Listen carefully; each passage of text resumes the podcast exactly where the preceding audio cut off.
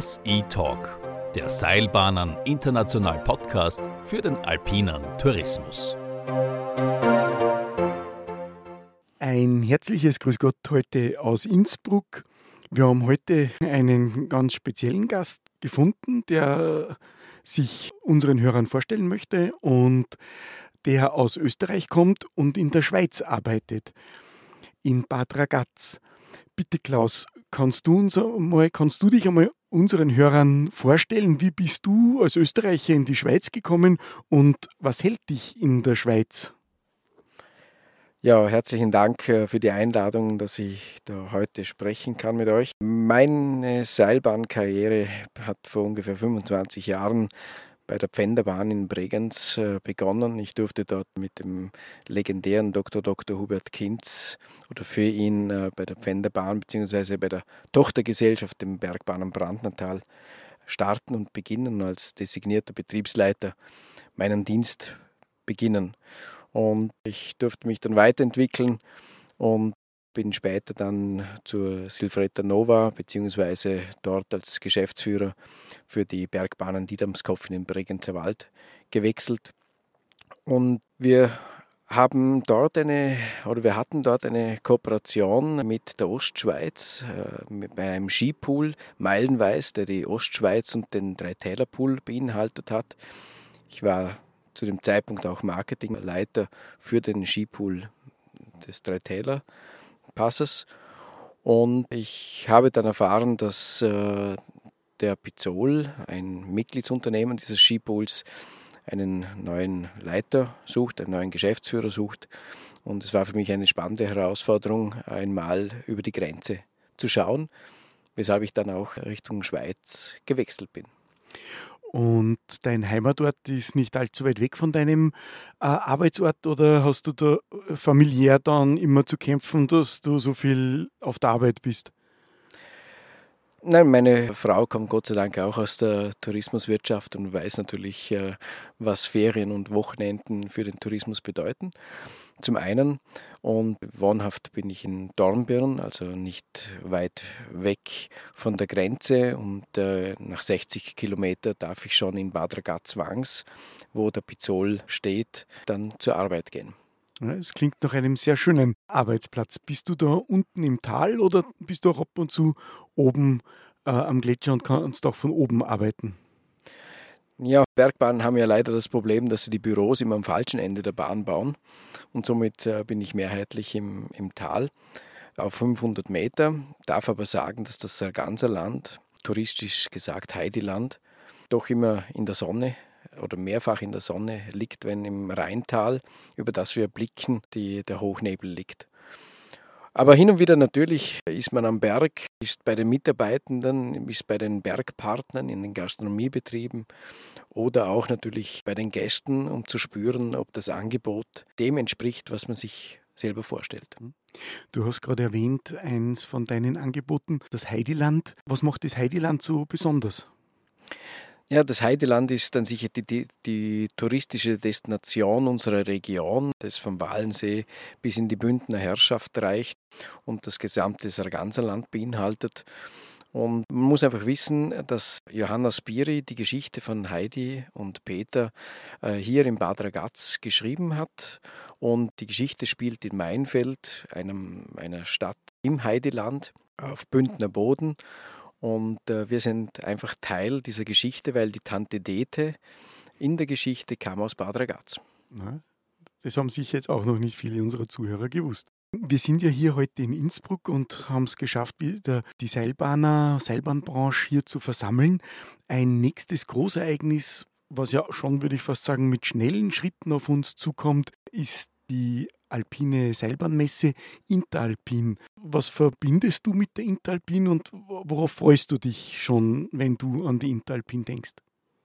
Ja, die Interalpin ist an sich immer ein Fixpunkt, glaube ich, in einem Seilbahnleben, das man, das man immer wieder besuchen äh, möchte. Zum einen ist es ein großer Treffpunkt der Branche wo man mit Kollegen und Kolleginnen über die Herausforderungen und äh, die schönen Seiten der Branche sprechen kann, aber auch eben mit den Lieferanten neue Dinge äh, testen kann, anschauen kann, besprechen kann, um äh, für die Zukunft gerüstet zu sein. Mhm.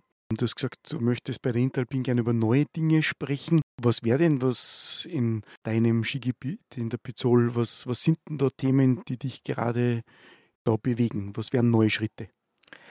Ja, ich denke, das ist nicht nur bei uns am Pizzol so, sondern generell in der Branche, dass wir uns natürlich über Digitalisierung unterhalten, dass wir uns über Nachhaltigkeit unterhalten und die, die Weiterentwicklung, wie wir unsere Gäste zukünftig bespielen wollen und wie wir ihnen entgegenkommen wollen. Mhm.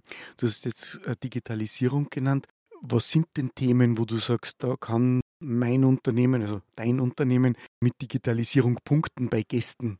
Was wäre das? Ja, zum einen darf ich mal sagen, es ist natürlich nicht mein Unternehmen, sondern es ist ein Unternehmen, klassisch wie in der Schweiz, mit äh, über 4100 Aktionären aus der Region, sehr stark verwurzelt. Was ist die Digitalisierung in unserem Unternehmen? Ja, ich denke schon, es werden die Verkaufskanäle sein, die wir, die wir bringen und auch die Informationskanäle, um den Gast bestmöglich zu informieren, das äh, ständig ausgebaut werden muss. Und wir durften 2015 schon in einer Studie mit der FH St. Gallen und einem weiteren Skigebiet aus dem Wallis äh, eine Studie machen zum meteodynamischen Pricing. Man kann eigentlich sagen, das war der Startschuss äh, zum, zu den dynamischen Preisen in unserer Branche, wo wir mit SRF Meteo zusammen die die Preise angepasst haben, je nach Wetterprognosen der acht, im acht Tage voraus. Und die Studie hat uns klar gesagt und auch die Reaktion der Gäste war, dass wir damit eine Win-Win-Situation hergebracht haben. Der Gast hatte bei nicht so optimalem Winterwetter einen günstigeren Preis und wir hatten mehr Gäste im Skigebiet zu Zeiten, wo die Gäste an sich eher nicht mehr ins Gebiet gekommen sind, weil man doch mehr zum Schönwetterfahrer geworden ist. Mhm, mhm. Also Dynamic Pricing ist aus deiner Sicht eine Erfolgsgeschichte. Dynamic Pricing ist eine Geschichte, die, die jedes Gebiet für sich selber entscheiden muss. Und es gibt sicherlich Gebiete, die, für die es nicht so optimal ist oder man genau schauen muss, welche Parameter lässt man mit einfließen. Wir für uns, wir haben das Wetter entdeckt und, und klar definiert, weil wir als Tagesgastgebiet genau von diesen Wetterprognosen und dem, der Wettersituation ganz stark betroffen sind. Und unsere Erfahrungen dorthin gehen sind sehr gut. Und das muss aber jedes Gebiet anhand seiner Gästestruktur und seiner Bettenstruktur genau anschauen, was ist das Richtige. Mhm, mhm. Du hast vorher auch als besonderen Punkt nur die Nachhaltigkeit in deinem Gebiet erwähnt. Ich sage einfach deinem Gebiet, ich weiß, es sind andere Eigentümer, aber ich erlaube mir das trotzdem so zu formulieren. Nachhaltigkeit ist euch wichtig, ist dir wichtig. Was sind denn da die Punkte, die momentan herausstechen und vielleicht auch ja, zum Überlegen die Themen, denen wir heute eben da begegnen mit Gasschwierigkeiten und Klimawandel. Wie wirkt sich das auf euch aus? Ja, der Bizol selber ist da schon, glaube ich, sehr lange dabei, sich dabei zu engagieren, diese Themen zu bearbeiten. Zum einen, glaube ich, hat die Branche mittlerweile auch festgestellt, dass wir nicht nur technikgetrieben sind, sondern dass wir heute Touristiker sind. Wir haben festgestellt, dass der Sommer immer wichtiger wird, sprich wir müssen auch äh, unsere Natur so darbieten den Gästen, dass sie angenommen wird. Und im Speziellen kann man noch sagen, dass am Pizzol wir ein UNESCO-Weltnaturerbe haben mit dem Naturerbe Sardona. Ähm, und äh, das gilt es den Gästen zu zeigen. Ich sage immer meinen Mitarbeitern, die Natur ist unsere Bühne. Und die müssen wir in, in, den Fokus stellen und die müssen wir auch in unserem Handeln, äh, in unseren Entscheidungen mit einfließen lassen.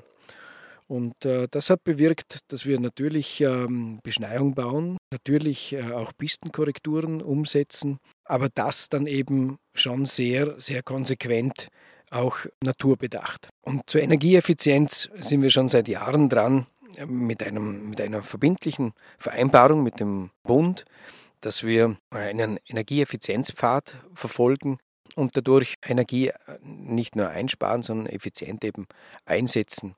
Und da geht es vom bedarfsabhängigen Betrieb, den wir an allen unseren großen Anlagen äh, schon eingebaut haben, bis hin, dass wir Wind, eine Windturbine äh, selber betreiben und Energie produzieren und natürlich auch der klare Entscheid zu einer äh, energieeffizienten Beschneiung, mhm. die wir bisher gebaut haben und auch zukünftig bauen werden. Mhm. Ja, das klingt ja nach sehr umfangreichen Vorhaben und Plänen, die ihr da habt. Jetzt ein bisschen was, würde mich was interessieren. Es tut sich ja einiges in unserer Branche.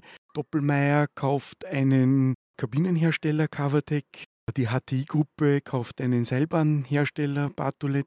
Wie siehst du diese Entwicklung? Ja, du bist ja in dem Fall Kunde. Wie siehst du das? Wir dürfen ja froh sein, dass wir in einer Branche arbeiten, die sehr innovative Zulieferer hat in, in allen Bereichen, sei es im Zutrittssystem bis zur Pistenmaschine äh, und natürlich auch den Anlagen. Allerdings, Innovation wird ja meistens durch Mitbewerb und Konkurrenz auch mehrfach getrieben oder ausgelöst.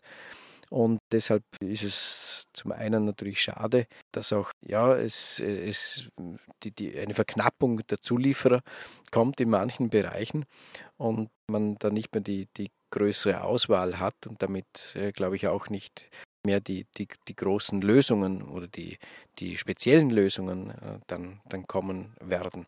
Aber wir werden sehen, schlussendlich, es hat auch eine, eine positive Seite. Natürlich, die Ansprechpartner werden, werden weniger gewisse Teile werden auch zum, zum Standard. Mhm.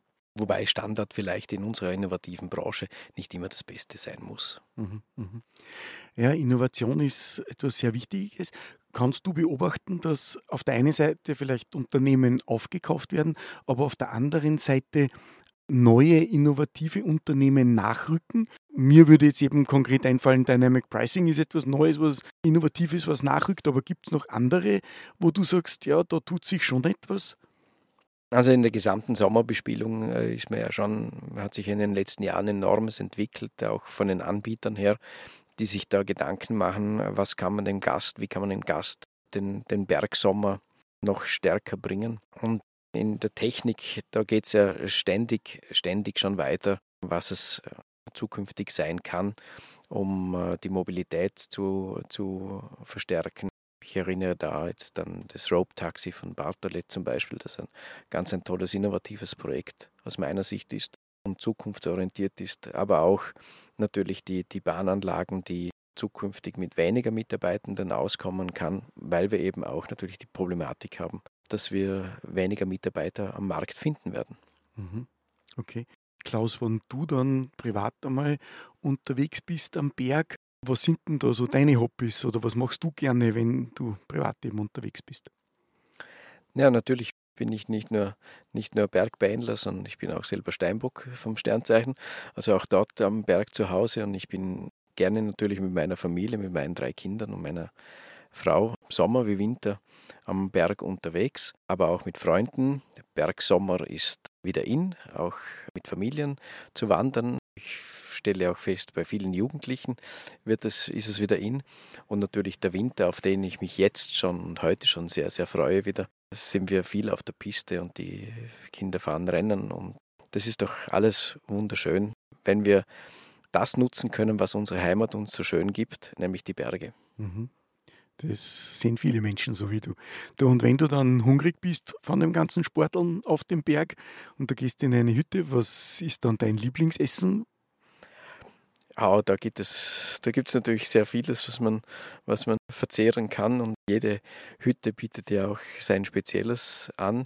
Und nachdem ich jetzt äh, nicht nur die österreichische Kost kenne, sondern auch die Schweizer, tue ich mir da ganz, ganz schwer, etwas hervorzuheben, sei es die Kapuns aus Graubünden bis hin natürlich das, die Klassiker mit der Berner Würstel und die Schnitzel auf den, auf den Hütten.